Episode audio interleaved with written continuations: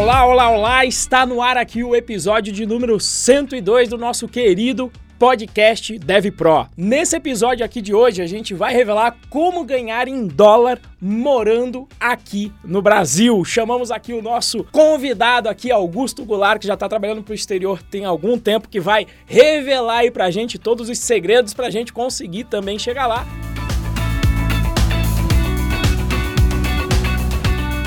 E como sempre aqui comigo, meu querido companheiro aqui, Moacir Moda, boa noite, boa tarde ou bom dia, depende do horário da gravação, mas enfim. Entregou, entre, entregou o momento que a gente está gravando aqui.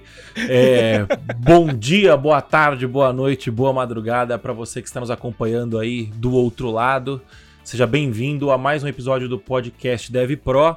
E hoje estamos com meu querido amigo pessoal, Augusto Goulart, né? O Augusto, vou, vou dar uma, uma, breve introdução aqui de quem é o Augusto, né? O Augusto, primeiro de tudo e mais importante, ele é o marido da Cíntia, diretamente de São João Del Rei, né? Presencialmente pra, de Florianópolis e virtualmente ele está agora é, na Califórnia, nos Estados Unidos, certo? Você está trabalhando para lá agora, né, Augusto? É isso aí, cara. É isso aí. O Augusto é nosso amigo pessoal quase cinco anos. Já eu tava, quando eu tava montando a pauta, eu tava fazendo as contas.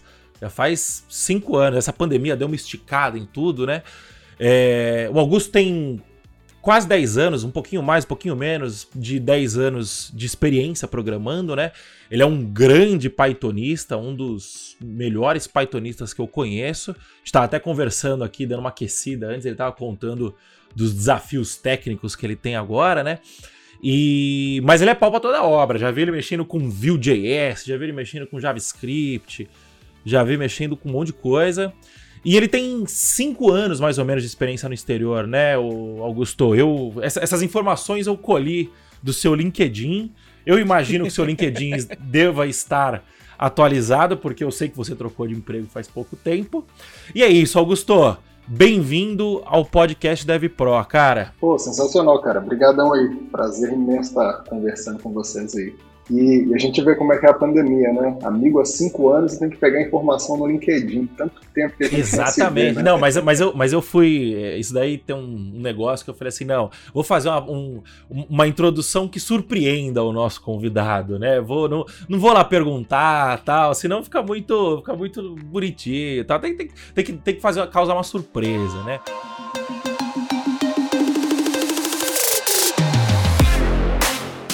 Bom, Renzo, e aí, o que, que você quer saber do Augusto, cara? Bom, a primeira coisa aí que normalmente com quem a gente fala aqui, né, Augusto, aquela galera que tá procurando a primeira vaga.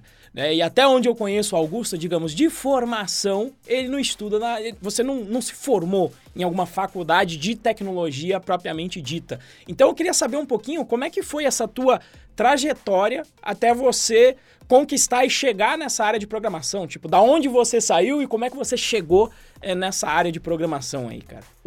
É, é inicialmente uh, eu não me formei na faculdade, estava trancada ainda, meu curso de engenharia mecânica, uh, mas eu sou da área da mecânica, área industrial, de manufatura industrial. Uh, meu pai era da área de usinagem, torneiro mecânico, aí desde pequeno tive contato com a indústria e acabei indo para essa área por familiaridade mesmo. Interessante porque o meu, meu primeiro trabalho, digamos assim, como programador, escrevendo algum tipo de código, foi numa terceirizada de uma fábrica automotiva, onde o pessoal fazia matriz de usinagem, matriz de função, várias matrizes, e era código CNC. Então era uma usinagem tri-eixo. Só para ver se eu ainda lembro alguma coisa, que eu só fiz uma matéria disso na minha faculdade de, de engenharia, eu só fiz uma matéria Matriz é, é, é, aquela peça que vai definir o formato com que as outras peças vão ser feitas com a matriz, é isso? Só para ver se eu ainda lembro alguma coisa disso, é isso? É, é isso aí, cara. É, é, o inverso da peça, né? Digamos assim, ah, você vai fazer uma estampar uma porta de um carro, você vai fazer uma matriz que vai ser o que vai vão ter duas partes, né? Um, um, uma parte superior, uma inferior, que vão estar tá moldando, conformando aquele metal ali ou qualquer seja um plástico aquecido, alguma coisa nesse sentido para dar, dar forma. Aí, cara, a gente fazia a programação dessas máquinas, né? Era bem, bem diferente o código, aí envolvia software CAD, SolidWorks, AutoCAD. Aí era uma mistura assim de, de, de projeto mecânico com programação. E eu acabei conhecendo Python através de um dos engenheiros da empresa. que ele era engenheiro mecânico também, já formado há muitos anos, e ele estava usando o Python para automatizar algumas rotinas dentro da empresa. E na, no primeiro momento aquilo ali ficou assim, ah, tá, legal, mas né, deixa aqui, não, não, me aventurei muito por, por esse lado, não. Mas é aquilo, aquela, aquele, aquela ideia né, da, da automação meio que ficou na, na minha cabeça. Aí, isso foi em 2008, 2009. E logo em seguida é, eu saí dessa empresa, passei na faculdade, entrei na engenharia mecânica e precisava fazer uma grana, né? E daí eu comecei a programar o, o, o que acho que a grande maioria da galera começa, o PHP da vida, aí depois o Java, mas isso foi assim um intervalinho bem, bem curto de tempo, porque aí logo eu já consegui um trampo com Python. Né? Começar a trabalhar com Python dentro do laboratório da própria faculdade. Eles tinham um, um projeto paralelo que eles fizeram de gente. E daí, cara, daí a história. Isso era 2000 e? Cara, o Python, acho que com Python comecei ali por 2013, 2014. E aí você você começou com Python e aí mas você ainda estava trabalhando lá em, lá em Minas, né? Lá, lá numa cidade perto de São João del Rei. E aí, em determinado momento, você começou a trabalhar remoto. Foi, cara, foi. É, assim, foi é engraçado porque o primeiro remoto não foi o remoto exterior, foi o remoto de uma empresa de Belo Horizonte. Então, foi ali o meu primeiro gostinho com, com remoto. Né? A gente tinha uma empresa de Belo Horizonte e tal, fazia o trabalho lá. E o primeiro remoto, remoto mesmo, acho que é o primeiro gostinho de remoto internacional foi ali por 2016, que é, é, bacana porque eu estava numa treta de Facebook. Né? Aí aquelas discussões de Facebook infinitas, nem lembro qual era o tema. E era de um figurão da tecnologia e o cara postou um comentário lá que eu, a respeito de alguma coisa de tecnologia que eu não concordei muito. E uma galera começou a debater. Aí nisso aí eu, um cara começou a debater também e a gente tinha uns argumentos bem parecidos. E a discussão ficou por lá, a gente começou a trocar ideia no Facebook. Ele era um russo, ele tinha uma empresa de consultoria na Rússia que prestava serviços para o mundo inteiro, né, principalmente para os Estados Unidos. E gente, eu fiz um trabalhinho pontual com ele e aquele ali foi o meu primeiro gostinho do, do internacional. E eu acho que foi bem, bem impactante, porque foi uma, era uma empresa de consultoria. Então, deu para dar uma conversada com o pessoal como é que era esse mercado global. Então, aquilo ali né, abriu minha cabeça para o que existia fora do, do, Brasil, né, o que existia a nível de mundo. E que na época não se falava muito ainda nessa questão de trabalhar para fora, né? A gente está falando de 2016, o dólar nem estava tão alto assim. Mas foi, foi legal essa, esse contraste, né? De saber que hoje a gente fala muito do trabalho remoto aqui no Brasil, a questão do, da exportação de software, mas isso já acontece há muito tempo fora daqui. Né? Não é nenhuma novidade no mercado internacional. Então esse foi aí o meu start de, de, de como eu conheci esse mercado. Olha o segredo aí, ô Moacir, a gente tem que arrumar treta no Facebook, rapaz, tá vendo? treta no Facebook pode ser produtiva, tá? Mas pelo amor de Deus, vá com parcimônia, pelo amor de Deus. Não, é o, é, é, o, o engraçado, né, é que antes da gente quando a gente tava nessa, né? Eu, eu já pensei em uma época de trabalhar para fora. O Renzo chegou a trabalhar para fora também. Isso era, você, falou, você citou aqui que foi 2016, né?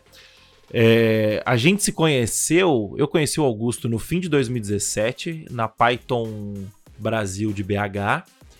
E eu depois conheci o Renzo em, no meio de 2018, que foi na Python Sudeste aqui de São Paulo. Que o Augusto também deu uma palestra fenomenal que volta e meia eu, eu, eu revisito essa palestra, né? É, e, então a gente tá falando de uns dois anos antes de quando eu meio que comecei a abrir a cabeça de tipo assim, caramba, existe vida além do, sei lá, vai, no meu caso era, existe vida além daquelas empresas ali da Faria Lima, da Vila Olímpia tal, né? No, no caso do Renzo era, existe vida além do, do, do Parque Tecnológico, né? E, Parque Tecnológico. E, e, só que o Augusto, acho que, acho que até fruto da circunstância, né? De. Você não tava num polo, né? Você tava, cara, em São João Del Rei. É, o lugar mais perto que tinha Python aí tava o quê? BH. 80? B... 200 km de distância. Ah. E, e, São João del Rei é longe, cara. Eu fui no casamento do Augusto. foi um busão, acho que foi, acho que foi. Eu entrei no busão meia-noite e cheguei lá umas 8 e meia da manhã, 8 horas da manhã, uma coisa assim. Cara, aquele, aquele busão é uma máquina do tempo ao contrário, bicho. É, o tempo ali é muito relativo, passa super devagar. E então você não tava no polo, né? E, e, e eu acho que. Você acha que foi esse fato de tipo assim, puta, eu tô isolado é, então eu vou. Não é consciente essa parada, né? Mas, putz, eu, eu vou conversar na internet, sei lá, se tipo, você, você acabava fazendo esse network, não é network, né? Mas esse social pela internet, era, era assim que você, sei lá, é, saía da bolha? Sim, cara, total, total, sem dúvida. Porque, assim, existia um, um micropolo de tecnologia na faculdade, né? Então era mais era, era coisas bem pontuais, algumas empresas vinham aí conversavam com a galera e acabavam levando um ou outro. É, e ali dentro da faculdade existiam alguns projetos de software bem avançados e tal. Já o pessoal já brincava bem avançado com machine learning, essas coisas do tipo. Já tinha bastante Python ali, de, de certa forma. Mas na questão comercial mesmo, é, eu tinha essa necessidade, porque, nem você disse, eu estava num isolado, no interior de Minas Gerais. Uh, não tinha nem com quem conversar muito a respeito de, de, tecnologia, porque o pessoal de tecnologia que eu trocava ideia pessoalmente eram outros alunos de graduação. Né? Ninguém, pouca gente estava trabalhando com tecnologia e era todo mundo assim estudante, então acabava fazendo freela, fazendo, saca, consertando aquele WordPress ali, fazendo aquela coisinha. E, e eu realmente fui, fui consciente a decisão de que, olha, eu tenho duas opções aqui, né? Ou eu fico aqui e arrumo um jeito de, é, de monetizar o que eu sei aqui, ou eu meto o pé. Mas eu estava inclinado, por algum motivo eu estava inclinado a monetizar o que eu sabia lá. Acho que isso hoje, olhando, né, fazendo, uh, olhando para o passado, eu diria que já era uma inclinação ao trabalho remoto. Não necessariamente uma inclinação a, a deixar a cidade. Acho que eu não teria um problema em deixar a cidade, porque eu acabei deixando, mas já era um gostinho pelo trabalho remoto, essa questão de poder trabalhar de casa, poder trabalhar de qualquer lugar. Então essa era a minha. Inconscientemente eu acredito que, fosse minha, que era a minha primeira opção na época. Você pegou muito trânsito? Tipo, muito. Não trânsito, né, mas estrada você pegou bastante, né? Pra trabalhar. Cara, era. Não, não muito, assim, porque eu não ia com tanta frequência para BH. Nessa empresa que eu acabei trabalhando um tempo com eles, não era tão. Não era. Acho que eu nunca tive problema de trânsito. São João del Rei não tem trânsito. Mas na empresa anterior? Cara, pegava trânsito, porque a empresa ficava numa cidade vizinha. Lá não era em São João del Rei, era em Lavras, que é a cento e poucos km. Então, assim, em semana de prova, e voltava todo dia. Então eram 200 km por dia. E não é estrada duplicada. Então não era trânsito urbano, mas às vezes ficava seis horas para fazer esse trechinho aí de 100 km, porque era carreta, era acidente, aquela coisa toda. É, eu, eu, tô, eu tô perguntando porque o meu componente que me levou pro remoto foi o trânsito, né? Eu perdia todo santo dia de duas horas e meia até três horas. E começou no busão, e aí depois do busão eu comprei meu primeiro carrinho, e aí eu falei, puta, agora vai ficar da hora, não tem que ir mais enlatado esses lugares e tal. E aí fui do, do, do, Aí comecei a dormir na 23 de maio, que eu ficava com puta sono. 23 de maio, pra quem não conhece, é uma avenida uma principal aqui em São Paulo.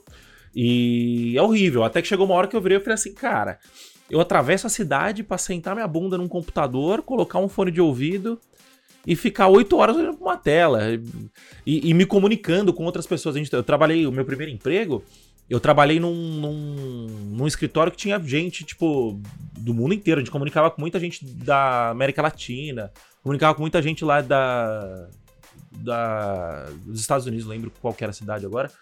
É, então, assim, fala, porra, já, já, tá, já tinha meio que essa cultura, né? Não, não muito assim.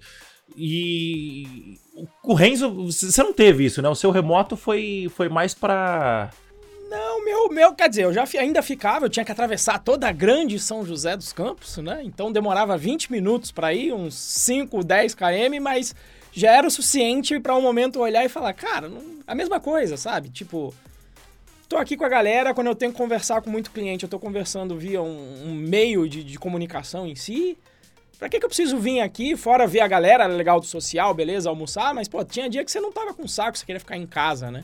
Então o remoto acaba vindo como, como uma resposta a isso, né? De, de eu falar, cara, ainda que eu perdesse pouco tempo comparado aí a você e ao Augusto de pegar a estrada, que fosse 20 minutos, mas é 20 minutos, que tá lá o carro, que às vezes, quer queira, quer não, para atravessar São José dos Campos para onde eu ia, em São José tem um problema grave que onde eu moro para eu chegar no centro, eu tenho que passar pela Dutra, cara. E assim, volta e meia vai acontecer um acidente na Dutra e aí vai parar e você vai ficar uma hora. E essa uma hora que você fica, marca. E você fala, puta, uma hora que eu podia estar em casa, que eu não falei com ninguém aqui hoje, só vim codar, sabe? Aqueles dias que eu falo, putz, só vou codar. E alguns dias eu fiquei em casa codando já nessa empresa. E aí eu pensei, bom, não podia ser o contrário, né? A regra podia ser eu estar em casa e só ir quando tivesse que fazer alguma coisa lá na empresa.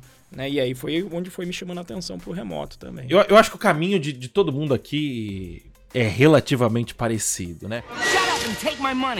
Aí beleza, aí você, aí você fez esse esse frilinha, não sei se pode chamar assim, né? Pra esse cara russo, molhou o pezinho na água e aí pingou em dólar e aí você falou da, da onde que veio a ideia de tipo assim, beleza, agora eu vou investir nisso porque eu acho que eu posso fazer um, um, uma carreira internacional. Veio daí? Veio depois? Como é que foi? Cara, é, é, eu acho que não, não tive esse, esse estalo de pensar, vou fazer uma carreira internacional. Né? Mas você começa a se agitar, né? você começa a conversar sobre isso com, com as pessoas do entorno. Aí eu comecei, tem, tem outros grupos de tecnologia e tal, que eu sempre participei tinha alguns amigos virtuais, e fui falando, né, trocando ideia, e comecei a pesquisar, olha que legal, tem esse tal de top tal, olha, tem, tem o Upwork, e eu comecei a comunicar sobre isso, comecei a trocar muita ideia com a galera sobre isso, embora não, não tivesse ninguém fazendo isso. E o pessoal achava muito legal, aí tinha a questão da barreira do inglês, e na época eu já tinha um, um inglês razoável, porque já, já estudava há um bom tempo, praticava um bom tempo. E acabou que, acho que no começo de 2017, finalzinho de 2016, começo de 2017 por ali, o amigo Henrique, o Henrique Bastos, ele apareceu com um, um cara entrou em contato com ele de uma consultoria perguntando se ele não teria alguma recomendação, se ele não teria interesse de entrar para uma, uma, outra consultoria de software. E ele mandou a vaga direto para mim. Falei assim, olha, vê se isso aqui te interessa. Comecei a trocar ideia com, com o pessoal. Era uma vaga para trabalhar alocado numa empresa remota aqui do Brasil, mas com os clientes americanos. E ali já ainda era ainda não, não era full time, mas eu trabalhava um certo. Eu vendia a maioria das minhas horas na semana. Então chegava a vender ali 20, 30 horas na semana, que era muito mais do que eu já ganhava na época, fazendo freela lá em, BH, trabalhando para as empresas da, da, região lá. E aí ele começou a criar, a coisa a criar momento, né? E isso foi ao longo de 2017 todo. E no finalzinho ali de 2017, 1 de dezembro de 2017, foi quando eu comecei full time na, na empresa que eu estava até meses atrás, que é, que é a Brightcore. E da Brightcore eu fiquei de 2017 até agora há pouco, em comecinho de setembro, mais ou menos. Então foi 1 de dezembro de 2017 foi meu primeiro contrato full time com uma empresa americana. É, show de bola. Dezembro de 2017 foi quando eu te conheci. Eu lembro quando o Augusto falou para mim a primeira vez o salário dele. Ele falou em dólar, né? Aí eu comecei a fazer. E na época o dólar era o quê? 2,50, 3? Não, não tinha chegado. Não, já tava, já tava quase 4. Não, então, eu lembro que é, quando você começou, não tava em 4 ainda. Porque eu lembro que teve uma vez que a gente tava em, em Niterói. E aí você falou, quando você tava tirando, eu falei assim, puta que pariu, acho que, acho que chegou a hora, né? E aí, Renzo? Exatamente, né? Eu, eu, lembro também, quando, quando o Augusto mencionou isso, foi. E a galera também, quando começou a entrar mais na vibe, acho que o dólar tava por aí já. 3,50, a galera já fazendo uma boa grana. Aí eu já. Apesar que eu tava na Red Hat, mas o problema para mim da Red Hat é que eles têm escritório no Brasil. Então, apesar de eu trabalhar para uma empresa americana, o meu salário era com base no Brasil. Então, eu não vivi essa, essa experiência de receber em dólar. Mas quando eu fui vendo o dólar aumentando, já naquela época, quando eu estava na casa dos 3,54 e também conversando com a galera, com o Augusto, com o restante, vendo quanto que a galera tava fazendo fora, começou a dar uma, uma coceirinha grande de falar: bom, meu inglês tá bom agora também. Pelo menos isso serviu na Red Hat, o inglês tá bom. Não precisa ser perfeito, mas consigo me fazer entender, consigo entender os outros e consigo entregar código em inglês. Fiquei tentado também na época, até fiz uns processos seletivos para fora, até para ir mesmo pro exterior, mas aí acabei acabei decidindo ficar no Brasil, mas com certeza a coceirinha aconteceu e acontece volta e meia aqui, né? Não tem jeito. É, eu tava, a gente tava conversando antes de, de começar a gravar Ih, que eu falei, rapaz. né? Eu falei, lá vai o Moacir. Às vezes eu olho e falo assim, caramba, né? Será que a gente tá no, no, no caminho certo, né? De tipo, tamo aqui brigando e nossos amigos ganhando dinheiro pra caramba tal. Mas é aquele negócio, né? A gente é, é, é, é o propósito, né? Eu, eu, eu gosto que a gente faz, o Renzo também gosta. É, enfim, né? Bom, antes da gente continuar, só fazer um, um breve, uma breve chamada para você que tá aí do outro lado. Se você estiver ouvindo a gente pelo Spotify, segue a gente no Spotify, né? Toca lá no, no seguir e liga o sininho para receber as notificações de quando sair episódio novo. A gente tem episódio novo toda quinta-feira por volta do meio-dia, tá? É, se você estiver no YouTube, Segue a gente também no YouTube e liga o sininho para receber a notificação. E entra no nosso canal do Telegram para saber todas as novidades da Python Pro como um todo, todas as novidades Dev Pro, o canal Dev Pro. É, lá a gente sempre avisa também quando sai podcast novo, quando sai vídeo no YouTube e outras coisas mais. Para você acessar, é, entra em bit.ly barra canal DevPro, tudo junto. Repetindo, bit.ly barra canal DevPro. Bom, Augusto, é, a gente já fez o nosso jabazinho aqui, porque alguém, a, a, as crianças precisam, as crianças do Renzo precisam ser alimentadas. Eu não tenho as minhas ainda, mas em breve terei. É, e, e, voltando aqui para nossa pauta, beleza, a gente já sabe. É, aí 2017 você foi para finalzinho de 2017 você foi para Brightcore, ficou lá até agora setembro. Agora você tá numa outra empresa, não lembro o nome da empresa. Qual que é, qual que é o nome da empresa agora? Uh, Dr. Chrono. Na Dr. Chrono. E você já tem, já tem o quê? 18, 19, 20, 24 anos de experiência full remota, né? E eu não vou perguntar para você quais são as benesses, porque eu imagino já quais são, né? A, a liberdade geográfica, o dinheiro tal. Eu acho que é, isso. O, o, o, remoto, seja para o Brasil, seja para outro lugar, ele não, não muda muito, né? É, mas eu quero saber quais são, quais foram as dificuldades de trabalhar para Ginga? O que que, que você já enfrentou que você falou, puta, eu não ia enfrentar isso, ou então eu tava esperando, mas mesmo assim foi difícil? Qual, qual que é a barra pesada? Assim, é difícil dizer barra pesada, né? Porque é, o pesado é relativo, mas é, assim, dores de cabeça, né? Dores de cabeça. Dores de cabeça. Primeira, primeira grande dor de cabeça, câmbio. Cara, em 2016 não tinha essa quantidade de empresas que hoje fazem câmbio, né? Essas, esses intermediários aí que, que, fazem câmbio. Paga lá, você paga uma taxinha mínima, o pessoal toma conta de todo o câmbio para você, então o câmbio hoje em dia é transparente, né? A gente tem essas opções hoje no Brasil. Na época não tinha, meu irmão. Então, todo mês eu tinha que ir no banco, pegar a fila do banco, esperar a gerente de câmbio me atender para fazer o fechamento de câmbio, que era um calhamaço de papel deste tamanho que eu tinha que assinar um por um. Nossa. E eventualmente o processo não rolava. Então, às vezes, para pegar o pagamento de um mês, eu tinha que ir no banco algumas vezes. É, é que tinha um, tinha um valor, não é? Tinha um, se passasse de um tal valor, ficava preso, né? Eu, eu recebi algumas vezes naquela época, por conta do meu pai morar no exterior, quando essa, essa remessa feita do exterior passa um determinado valor, fica preso e você tem que desbloquear lá com eles, é isso? Cara, sempre ficava preso o meu, e não era tão, tanta grana assim não. Às vezes ia aconteceu de, sei lá, 300 dólares, 500 dólares, ter que ir lá e fazer o mesmo processo, a mesma trabalheira. Então, assim, isso, isso foi uma coisa chata de início, porque não existia um processo na, no banco para atender. Né?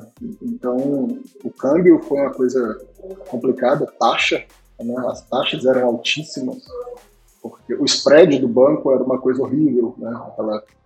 Comparado com os spreads que a gente tem hoje, era chegava a 50 centavos, 60 centavos de diferença por dólar. Então deixava uma quantidade considerável de pagamento para o banco naquela época. Então, assim, azeitar esse processo do câmbio foi uma coisa que demorou um tempinho para mim. É, deu bastante dor de cabeça. Já, então, assim, às vezes já aconteceu de ficar, acumular quase três meses de pagamento no banco, porque não conseguiam fazer o câmbio, né? Falha interna da, da empresa. Então, eu acredito que isso seja um, um, um ponto né, a ser mencionado, porque às vezes você começa no remoto, na época, né? Começava no remoto, eu tinha uma graninha que conseguia me manter nesses três meses sem o salário pingar, mas. Se não tivesse, ia ser um problema, ia ter que fazer um empréstimo aí, né?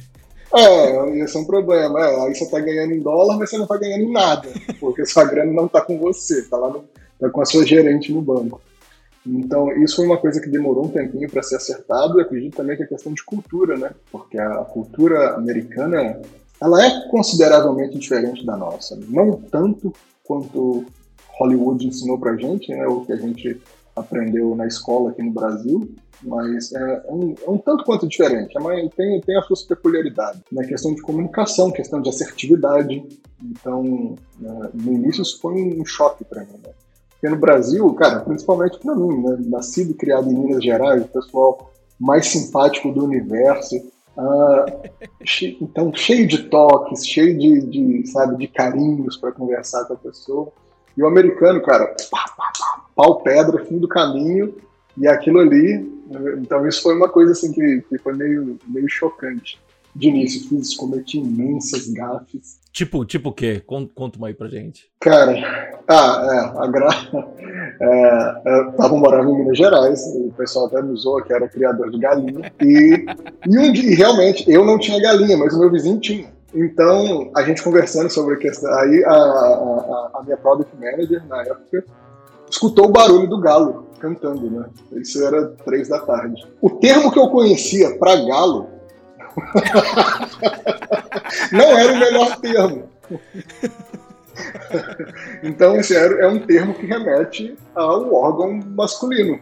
Porém, era um é o termo que eu tinha aprendido na escolinha de inglês. Cara, a reunião parou. Eu vou dizer que eu só lembrei desse termo aqui agora, eu não tô conseguindo pensar em qual é, é, é o termo é rooster, né? Tem o, é, o galo inglês, no inglês americano é rooster. E, e, quando eu fui explicar do galo do meu vizinho, a reunião parou. Aí, é, aí o pessoal entendeu e tal. Aí eu, depois eu, eu, eu vi que deu uma, uma, um silêncio na sala. É, mas e foram outras. Acho que essa foi a, foi a que eu mais a, a que eu rio até hoje.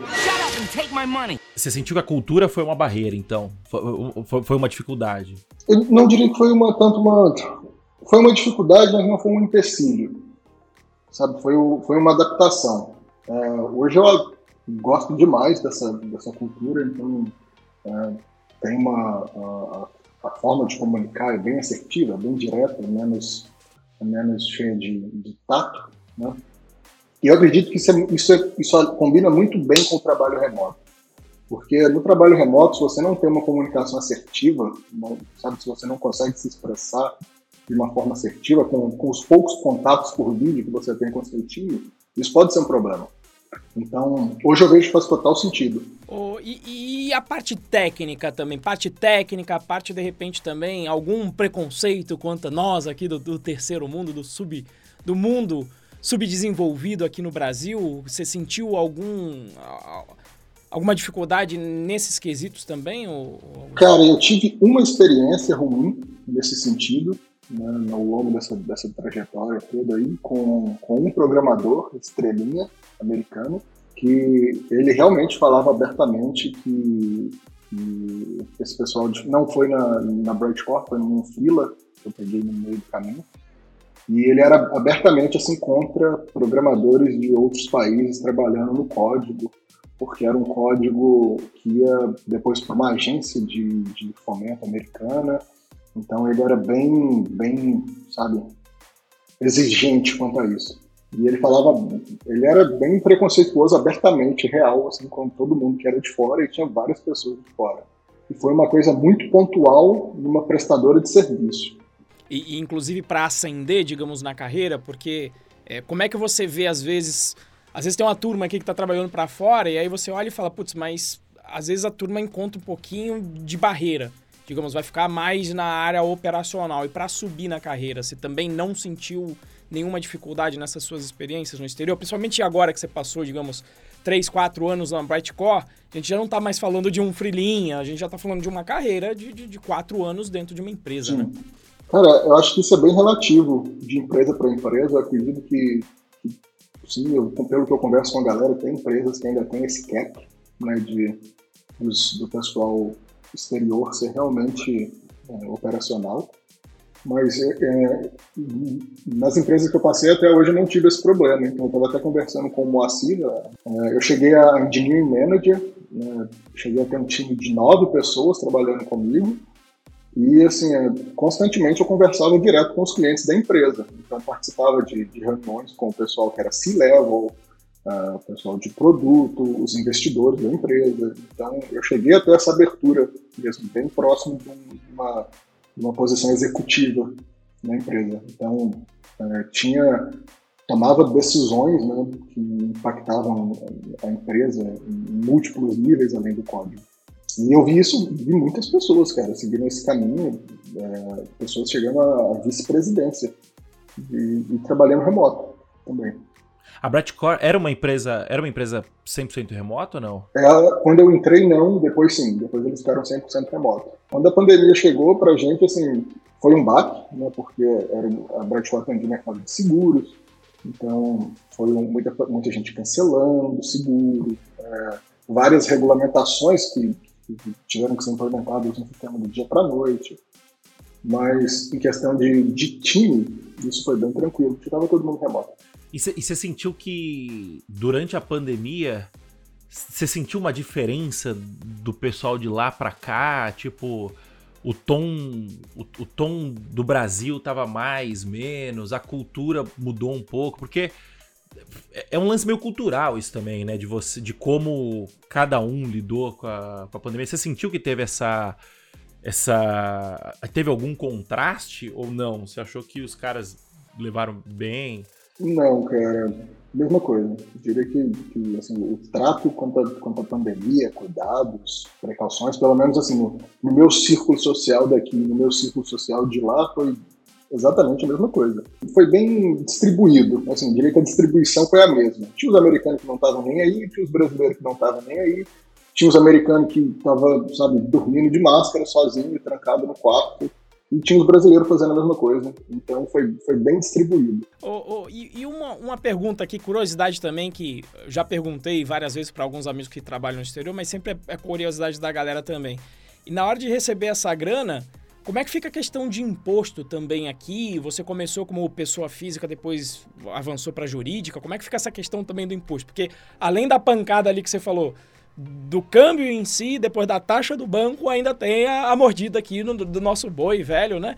Governo brasileiro. Como é que fica isso aí? Como é que, como é, que é essa engenharia aí de, de, de impostos, Augusto? Cara, é bem simples, é bem simplificado hoje, principalmente que a gente tem as contabilidades online hoje, né? Facilita muito nossa vida, mas é, os, primeiros, os primeiros pagamentos que eu recebi de fora foram na pessoa física, então era uma bela de uma mordida de 25,5% do, pro, pro leão. Então, a pessoa física, o processo também não é tão complicado, mas ele é caro, né? Porque você vai receber a sua grana, o banco automaticamente já vai descontar o IOF e você precisa pagar o carnê-leão. Uh, ninguém te avisa que você tem que pagar o carnê-leão. Então, você vai ser avisado. Só vão te avisar depois, é, né? Vai ser avisado depois. A, a, minha sorte é que eu conhecia gente, né? meu pai tinha um contador na, na oficina dele, conversei com o cara e fui pesquisando. Ele, ele, também não sabia muito bem como que fazia, mas ele me deu uma direção. Ele, olha, tem um conhecido meu que tem uma tia que tem uma casa nos Estados Unidos e ele recebe o aluguel. E ele tem um programinha do Carnê-Leão instalado. Eu acho que é por aí. Aí eu fui pesquisar sobre isso. Aí você tem que baixar o programa do Carnê-Leão. Todo mês você faz o seu lançamento, você gera a sua DARP, você paga a sua DARP. E no final do, do do, do ano fiscal, né, lá para março, quando o pessoal contabiliza isso, fecha a conta bonitinho, se você não esqueceu de pagar nenhuma, porque ah, não sei qual seria, acho que não sei o que, que acontece se você não pagar nada durante o ano, se você chega uma paulada de uma vez lá, se tem em si de multa, si de juros, então Se você está na pessoa física recebendo isso, carnê-leão mensal. É, eu, cheguei a dar uma olhada agora e aí eu acho que você vai, você vai dever estilo imposto de renda também. Se for no caso do imposto de renda de pessoa física, eu acho que se você ajustar na hora que você estiver declarando imposto de renda no ano seguinte, você vai pagar só a bagatela de 50% de multa e se você não declarar mesmo e for pego, vai a bagatela de 100% da, da multa aí. Então, de repente, esses 25% poderiam virar 50%. Aí, a, aí não ia ter câmbio que ia salvar salário aí. Ia ser difícil, né? Mas, mas o Carnê-Leão é, é só para é só para PF, né? Se você abre uma. Se você vai para PJ, aí fica tudo muito mais simples. É, é bem mais simples. É, na PJ é serviço. Né? Então, o mesmo imposto que eu pagaria prestando serviço no Brasil, eu pago prestando para empresas americanas. Então, você emite a sua nota fiscal, varia de prefeitura para prefeitura, ou de onde sua empresa está registrada, o sistema da prefeitura varia muito. Aqui em Florianópolis já é todo azeitadinho, então já tem todas as opções lá de tomador do exterior, o sistema já é bem ajustado para isso. É, eu coloco meu tomador como referência, né, porque a pessoa não tem o um registro no Brasil, não tem o um CNPJ, em Minas Gerais, é, eu cheguei a emitir uma nota fiscal lá, era você emitia sem tomador, né? Você emitia uma nota fiscal sem tomador. É possível fazer isso. Mas na, agora, aqui tem só, só adiciona o tomador, mais por referência mesmo, não, não tem nenhuma, nenhuma, nenhum contrato fiscal né, entre, entre as duas empresas, realmente, que nem teria no Brasil. Mas aí você emite a sua nota fiscal, recolhe seu imposto, paga a sua GPS no final do mês, paga os seus encargos né, da empresa, a sua data do, do, do, seu registro, do administrador e a coisa toda. E não tem. Se você tem uma empresa de prestação de software no Brasil e você vai prestar seu serviço para uma empresa americana ou para uma empresa brasileira, é indiferente. Bacana. É, eu me lembro que o, o Avelino me falou que no sistema da, não sei se é quando ele estava em São Paulo, estava aqui em São José dos Campos, que demorou até ele descobrir que era só declarar o tomador e não colocar o CNPJ. Ele tinha que fazer algum sistema lá, porque a validação no sistema ficava meio esquisita, ou não deixava ele colocar, ou se ele tentava colocar parte do tomador, ele não podia ir para frente porque tinha que colocar o CNPJ. Eu acho que era a validação mais é, do sistema em si. Como você, eu sei que você é um cara organizado com dinheiro, vou, vou, vou, fazer uma pergunta aqui que eu acho que você tem a resposta. Você sabe quanto fica na mesa, digamos aí, é, é, do que você nominalmente recebeu lá do, do exterior, do que saiu de lá e o que chega para você, tipo, quanto fica na conta total, porque é o que interessa, né? Quanto é que vai entrar no teu bolso se você faz 10 mil reais, vai entrar no teu bolso quanto porque ficou pro câmbio, pro banco e, e, e de imposto pro governo? Quanto você saberia aí mais ou menos aí? 12,8%. 12 ponto, é. ai, 12,8. E, o do, e, o, e o dólar Quanto que você. É, em relação ao comercial, tem, tem uma depreciação também, não tem? Depende por onde você fecha o câmbio. Né? Então, se você vai fechar por um bancão da vida aí, bancão tradicional, aí você vai tomar uma lapada no spread. Mas se você, você tem as empresas aí que já no Brasil que fazem, fazem esse, esse, esse, esse meio de campo aí entre uh, o seu, a sua grana que chega no Brasil e realmente a sua conta. Então, hoje, a empresa que eu uso, ela usa o, o, o dólar do Google. Então, o, va o, valor do Google que está lá, menos 1% é o, o, que eu ganho. Então, eles não têm spread, eles não cobram 1% em cima de, do, que eu, do total. Que empresa que é essa aí, até, Augusto? É a Husky. A Husky? H-U-S-K-Y. Acho que eu vi o pessoal falando lá no grupo do, do Indie Hackers lá. 5,57, acabei de olhar aqui vezes 0,99% seria 5,51 na é, mão, é isso? Aí você tira, aí você bota 5,51 vezes 1 menos 0,128, isso daria 11,8, porque um, um já foi para contabilidade, um já foi pro é 11,8 do é, 11,8 do governo. É, é, o que eu perguntei para ele foi a taxa total. Do, pô, 12,8 tá lindo. Inclusive, se, a Husky quiser patrocinar aqui, a gente faz propaganda aqui no podcast também, já, não tem problema nenhum. Já pede né? os cupons lá pro pessoal. 4,85. ou seja, se você estiver tirando 10 mil dólares por mês, que é um bom salário, né? Um salário. Uhum. É, é, é, assim, é, é para um. Até para um americano programador, 10 mil dólares é um bom salário, né? É um salário de um sênior já, imagino eu, né? É, de, pra lá. A não ser que não, a não ser que seja para morar na Califórnia. Se for para morar na Califórnia, você tem que ser o salário quase inicial, porque lá é barra pesada o custo, né? Que você vai também a entregar as calças é, lá de, de, de imposto. Depende, cara. Depende. Tem, tem muito salário baixo lá também. Tem, tem, tem, americano ganhando menos de 100 por ano lá. Se o cara estiver tirando 10, 10, 10k dólar ano, ele tá tirando 48. É, dá quase 5, né? E assim, cara, só pra, só pra não, né, não perder o fio, é, aí nisso tem essa, essa porcentagem é o imposto que você vai pagar para né, governo e taxa, né? O que pinga na sua conta líquido. Mas aí nisso ainda tem os encargos trabalhistas, ainda tem uma rebarbinha da contabilidade. Então, assim, ainda tem, ainda tem esses detalhes aí que eu não computei, mas né, do, são, são outros gastos, mas ainda tem isso aí. Existem formas de, de você é, elidir, né? Para não usar um termo. É, se, se, se for, se for para o pior caso, você vai pagar 341 reais de INSS, você vai pagar um Prolabore um salário mínimo, vai distribuir como, como imposto de renda e a contabilidade se pagar uma, no máximo um salário mínimo. Então, jogando aí um máximo de mais R$ 1.400 aqui nesse ano de 2021, mais R$ 1.400 no máximo, que você pegar uma contabilidade online vai ficar mais barato. Se tua empresa tiver no 5, você vai pagar 121 de INSS. Ainda dá um, uma boa grana sobrando no bolso aí, né? Puta sopa de letrinha, né? Então, ó, pra você que tá aí do outro lado, é, resumidamente, no dólar a 5,51, você vai sobrar, vai sobrar no bolso. Vai, vai vir num dólar de uns 4,80, vai chutando baixo. É, tirando esses custos tal, não sei o quê. É, ainda assim, é, é, é um, uma grana, né? Mas ainda assim vale muito a pena, né?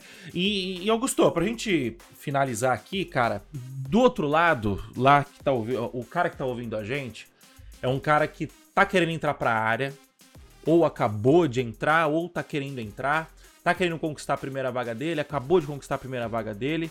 É, e, e, se interessa por trabalhar remoto. Que dica que você dá para esse cara para ele conseguir começar a construir a carreira dele ganhando em dólar, ganhando em euro. É, ganhando... não, não, é só o remoto, né? O remoto, Isso. uma carreira internacional, trabalhando pro exterior. Que né? dica que você dá pra esse cara, para ele começar? Essa pergunta é legal porque o Rafinha, né, nosso amigo, ele fez essa mesma pergunta lá em 2018 e, e a gente fala sobre essa conversa até hoje não tem dica. A real é essa, que não tem dica, porque não tem hack, né? A gente tem que entender o, o sabe, o big picture da coisa, porque ah, a gente tem, tem né, essa coisa de, ah, vou ganhar em dólar, mas tá, isso é legal hoje, mas a, a economia gira em ciclos. Então você precisa entender que isso, que se ganhar em dólar, é uma estratégia de venda de serviço para o exterior, é uma estratégia de exportação de software. Não tem, sabe, não tem glamour. É, a grana é legal, a grana é legal, mas não tem glamour isso. É uma estratégia. Existem infinitas estratégias, infinitos arranjos possíveis que você possa ganhar uma excelente grana, às vezes até muito mais que isso, que eu desconheço, e, mas estão por aí, né? Então, é, isso é um arranjo entre vários que dá para um programador fazer na vida. Uma vez que você entenda né, que isso é uma estratégia de exportação de software, o posicionamento muda um pouco. É, eu vejo que quem teve mais sucesso lá fora ao longo desses anos aí que eu acompanhei foram as pessoas que realmente se portaram como um prestador de serviço lá fora. Porque é muito fácil você chegar lá como um prestador de serviço, você ser prestador de serviço, você percebe que a empresa tem funcionários, nos Estados Unidos existem funcionários com os benefícios, né? não existe a CLT, mas é, essa conversa que a gente tem no Brasil de que nos Estados Unidos eles não têm nada, é só o salário. É uma baita de uma mentira. Tem muito benefício, tem aposentadoria, tem seguro, né, as férias, plano de férias diferenciado. É, é, não existe a CLT, mas existem muitos benefícios sim. Então, quando você entra lá, que você vê que né, você é um pouco diferente do, do pessoal, eu já vi pessoas meio que entrarem no modo empregado da empresa. Então, entraram num modo de eu ganho menos que eles, eu não tenho benefícios, e, e sabe, isso acaba gerando um certo bloqueio na, na pessoa. Então, se portar como empregado lá, eu acho que é uma péssima escolha. Você tem que entender que você está você é um contratado, pra, mesmo que você seja um contratado full time, o seu posicionamento tem que ser de uma pessoa que chega para agregar um valor diferenciado. Você sabe, você, você se porta como uma pessoa mais ativa na empresa, uma pessoa, uma pessoa que puxa as coisas para fazer acontecer. Mas isso é quando você já está lá, né? O posicionamento é quando você já está lá, tem que entrar lá. Como é que a gente começa aplicando, né, para as vagas? Cara, o, o, o Renzo né, adora esse tópico aí, né? É não fazendo o papel do RH, mano. Isso é, isso é um mantra para a vida, é não fazendo o papel do RH e entendendo que no mercado, de, no mercado atual é um jogo de números.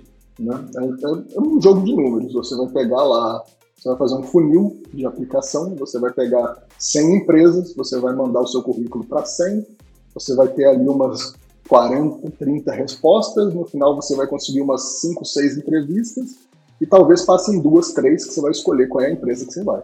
Então o processo é esse. O meu processo quando eu estava buscando uma nova oportunidade foi exatamente esse. Então o processo que eu fiz lá em 2017 eu fiz com um pouco mais sofisticado agora em 2021, mas o processo é, é esse, é um jogo de números. É, é, é, eu ia te perguntar aqui também, digamos aí, perguntas que normalmente, né, quando é o exterior a galera responde. Qual seria o nível de inglês, então, para a gente tentar só trazer um pouco mais, um pouco mais para o concreto também, porque a pessoal tem, precisa ter aquele inglês perfeito, fluente, quase com sotaque do, do lugar que você está falando. Qual seria o nível de inglês para você conseguir trabalhar para uma empresa dessa no exterior? Cara, não, você não precisa de, de ajuda se você tiver um inglês muito bom. Né? Não vamos mentir aqui, mas o, o inglês que você precisa é o inglês Vamos dizer assim, é difícil, é difícil eu não, conheço, sabe, as formas como as pessoas medem nível de inglês, eu sei lá que existe o TOEFL, essas coisas todas, não sei equiparar isso, mas se você consegue desenvolver um código e você consegue explicar esse código em inglês, mesmo que seja de uma forma toda quebrada, o nós vai, nós vem, nós foi, uh, né, chamando o galo do vizinho, uh, você, você tá lá, saca? Você é bom o suficiente, porque Pra gente aqui no Brasil, é meio estranho, né? Quando a gente ouve um gringo falando, tentando falar português. Você já, já teve essa experiência? Você não, não, soa um pouco assim estranho pra gente?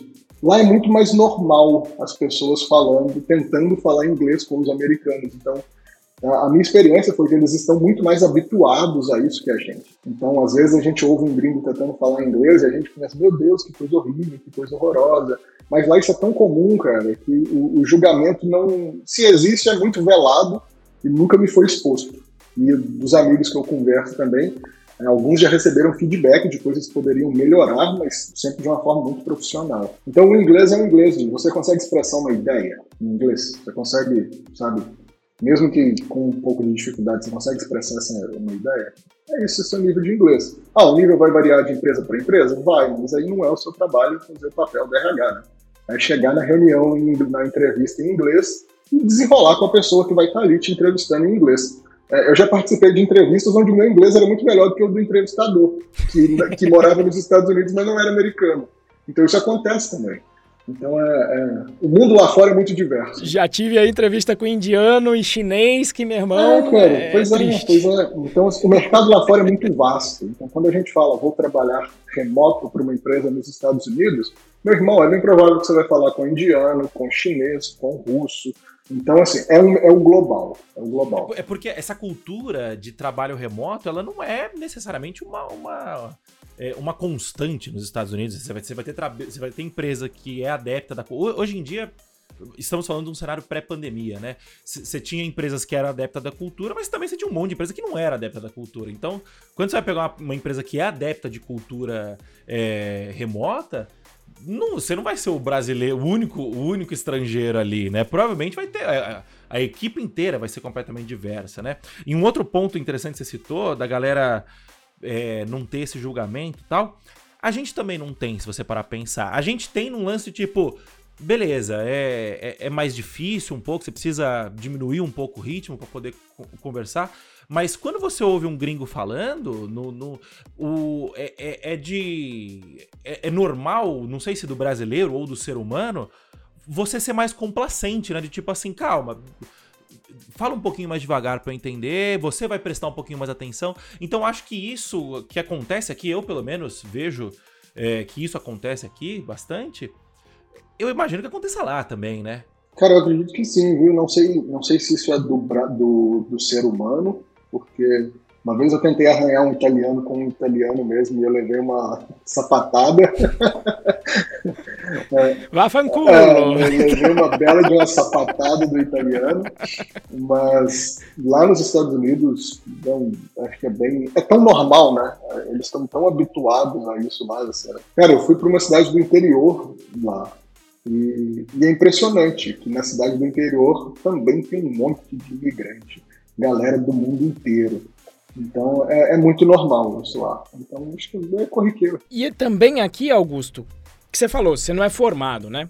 E aí, para mim, suscita também a pergunta que a galera também sempre pergunta: ai, e como é que é o currículo? O que, que vão me avaliar quando eu vou para o exterior, né? E às vezes eu coloco, falo, gente, currículo no Brasil, eu coloco o ITA lá em cima, me formei no ITA lá em cima. Agora, quando é lá para fora, o ITA vai lá embaixo, última linha, quase só para constar que eu sou graduado, né? E você nem graduação tem, tá indo para o exterior. Então eu coloco que a graduação tem menos peso ainda porque, cara, no fim do dia você pode falar uma faculdade aqui, é uma faculdade que ninguém vai conhecer lá fora, independente de qual seja o nível dela aqui.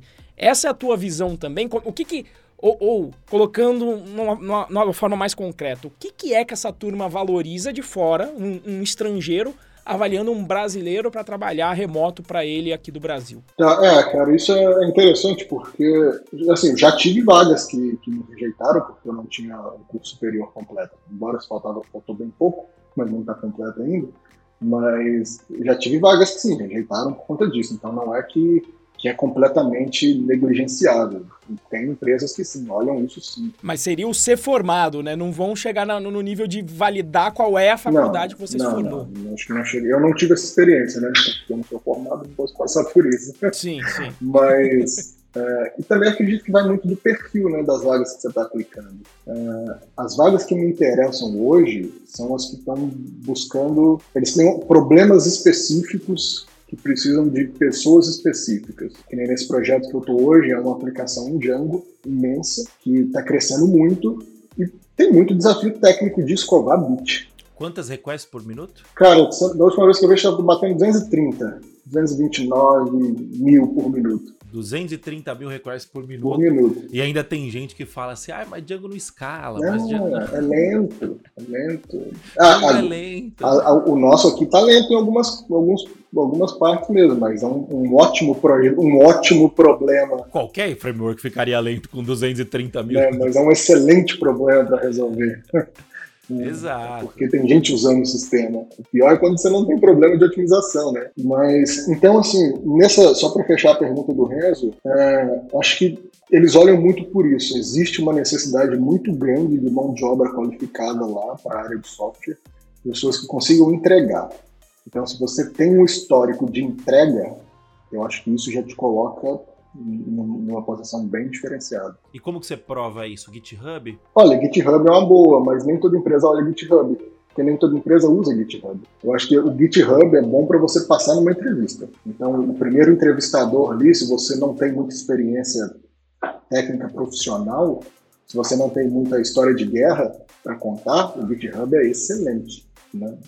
Excelente mesmo. Principalmente se você tem código aberto para mostrar. Se você chega numa entrevista, principalmente se é um entrevistador com uma pessoa técnica, e você já manda lá o pull request que você mandou na biblioteca tal, a sua biblioteca, o seu código aberto, já, sabe, já, já dá aquele, aquele diferencial. É, blog, né, se você tem um sitezinho, não precisa nem escrever com tanta frequência no blog, mas se você tem um blog ali com uma certa quantidade de artigos que você postou ao longo do tempo, isso mostra que você tem uma certa consistência. Isso tudo vai te ganhando pontos pontos né, na, na, entrevista. E, no final das contas, o entrevistador ele vai escolher o melhor entre as pessoas que aplicaram. Então não tem o melhor do mundo né, para vaga, porque se existe o melhor do mundo, ele já está empregado, provavelmente. Então você vai, ele vai, a pessoa vai escolher ali entre os, os que estão aplicando. Então, quanto mais diferenciais você for criando para o seu perfil, Quanto mais você tiver para provar que você consegue resolver os problemas da empresa, melhor. É, e esse lance de, de contribuir para projeto open source, o Augusto contribui. Eu entrei lá no GitHub dele hoje para dar uma fuçada para fazer a pauta.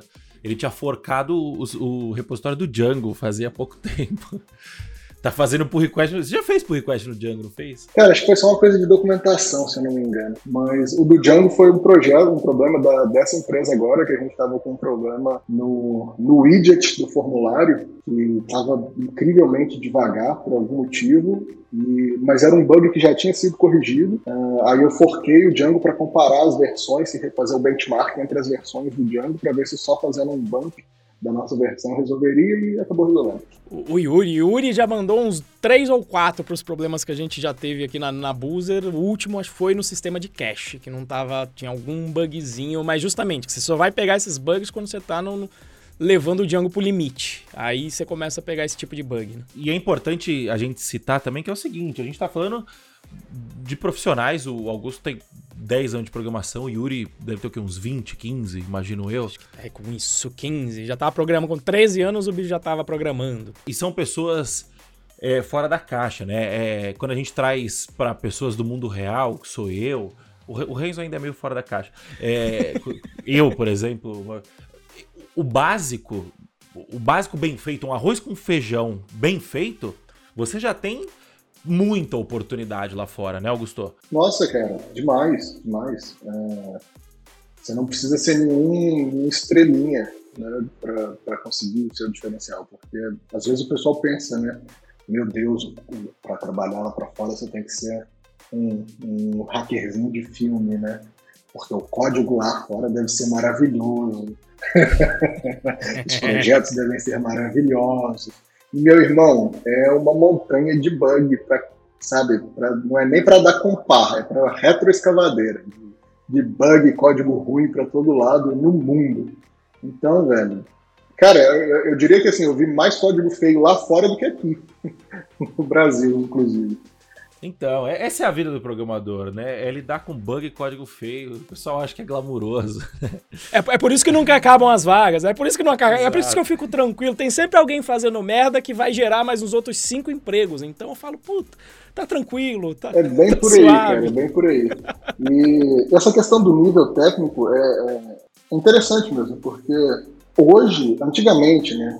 Antigamente, em 2016 é, o mercado já existia essa abertura para contratação de brasileiros, né, de pessoas da América Latina, mas era, era assim, eram coisas mais pontuais e o que eu via era galera mais sênior. Pós-pandemia, o que eu tenho visto de estágio remoto para empresa americana e vaga para júnior tem aumentado consideravelmente. Então, não é que você precisa esperar 10 anos, né? Porque a gente, o, o Mo falou, ah, o Augusto tem 10 anos, o outro tem 15. Nossa, tem que esperar os cabelos começar a cair para eu aplicar para a vaga lá fora, né? Não, não precisa. É, é, você, você, vai encontrar um perfil que, que, te caiba ali, você consegue se desenrolar lá fora. É, ainda existe controvérsia né, quanto à questão de, de um júnior remoto, um estágio remoto, se isso é o melhor para a pessoa né, para a carreira dela, mas isso aí já é outro tópico, não consigo comentar sobre isso. Mas é uma possibilidade. Então, às vezes, você está, que nem eu estava, né, socado no, no, fim do mundo, e você precisa desenrolar um estágio ali, ou uma grana ali, né? Então, é o que tem para hoje, então é isso aí que você vai ter que fazer. Show de bola, cara. Augusto, muito, muito obrigado pelo papo, cara. Você sabe que é, você é um dos grandes amigos aí que eu fiz na, na no meio da programação, no, nessa minha carreira profissional. É muito valioso esse ouvir uma pessoa bem sucedida numa carreira, numa carreira internacional vir falar pro pessoal é, é, é, bem valioso mesmo. Então, cara, muito obrigado pela sua presença. O pessoal quiser te encontrar, como que faz para bater um papo? Valeu aí, né, convite. É, vocês aí são um amigo de de longa data, tanto de coisa que a gente já conversou nesses anos aí, né, daria. Tanto de pinga que a gente já tomou. Meu Deus. Tem um estoque lá em Minas, só esperando os eventos. que não vai ficar no Uber dessa Não vez. vai ficar no Uber dessa vez. Mas, cara, para me encontrar meu site é augusto.to. Lá tem todos os meus links, tem Telegram, eu não tenho rede social, Facebook, Instagram, Twitter, não tenho rede social. Mas o meu site está lá, é, tem, tem um linkzinho para o meu Telegram. Se quiser trocar ideia por Telegram, e-mail, eu respondo todo mundo. Então, se me mandar um e-mail, mandar um Telegram, a gente vai trocar ideia. E é isso aí, augusto.to. Bom, eu queria também agradecer, Augusto, por você tirar esse tempinho aí, né? Esse tempinho que agora é cobrado em dólar, maravilhosamente. Espero que continue aí nessa, nessa tendência boa para os meus amigos que trabalham para fora. Queria te agradecer por você contribuir aí com quem tem esse sonho e muita gente que a gente vê aqui, a gente está trabalhando com isso de ajudar as pessoas a conquistarem a primeira vaga delas na área de tecnologia e dentro desse meio, esse é quase um sonho que a turma tem de trabalhar para fora e cada vez se tornando é, mais possível fazer isso em menos tempo, como você mencionou, com amigos como Rafinha, o River, que em poucos anos ali, coisa de dois, três anos de carreira já indo trabalhar lá fora. Então é legal você vir compartilhar a tua visão e compartilhar para que mostrar para a galera do que, que é possível fazer, né? E ter uma carreira efetivamente de sucesso, inclusive não só operacional, como liderando pessoas lá fora. Então te agradeço aí por, por esse exemplo e pela pelo teu compartilhamento aí. Ah, legal, cara. E, e, e, é bacana esse trabalho que vocês desenvolvem aqui, porque assim, se, se, se fosse para deixar uma mensagem né, de tudo isso que a gente falou, é que, como você falou agora há pouco, que o trabalho remoto é um sonho, né, às vezes. Então, vamos matar esse sonho, vamos transformar isso em uma coisa mais factível. Talvez até para a pessoa dizer, não, isso não é para mim, não quero isso sabe? E eu acho que isso é um trabalho bem legal que vocês desenvolvem, assim, de, de materializar né, o potencial das pessoas através dos treinamentos que vocês oferecem. E, e é isso, cara. Então, estou aqui, estamos aí aberto para o jogo, não sou nenhuma estrelinha. É, sou só mais um fudido aí tentando desenrolar a vida. E tamo junto. Isso aí, show de bola. Valeu, Augusto. Obrigado, pessoal. É... Semana que vem é, tem mais um episódio. Este é o episódio dessa semana. Muito obrigado a todos pela presença. Não esqueça, se quiser trocar uma ideia comigo também, arroba Moacir Modo lá no Instagram. Se quiser trocar uma ideia com o Renzo lá no Instagram, arroba RenzoProBR. E é isso, valeu, até a próxima. Falou, tchau, tchau.